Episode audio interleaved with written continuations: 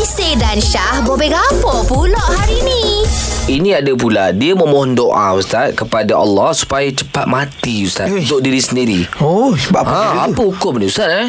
secara umumnya hmm. larangan daripada Nabi SAW supaya jangan kita bercita-cita doa minta nak mati disebabkan ada mudarat kesusahan yang menimpa kita kan tapi ada satu bab yang kita boleh doa minta mati berlapik eh, macam Sina Omar dia pernah ya Allah mana umat orang ramai dia jadi pemimpin dia bimbang fitnah berlaku pada diri dia tak agamanya hmm. maka gemuk minta dimatikan. Jadi kaedahnya Nabi ajar dalam hadis riwayat Muslim Allahumma ahini ma kanat al-hayatu khairan li wa tu'afani idha kanat al-wafatu khairan li ya Allah.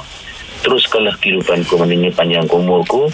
Sekiranya hidup itu lebih baik bagiku dan cabutlah nyawa ku sekiranya kematian lebih baik bagi apa buatku. Maknanya doa berlapik minta dengan Allah. Baik. Ha, jadi kita serah kepada Allah Ta'ala juga dalam dalam maksud doa tu.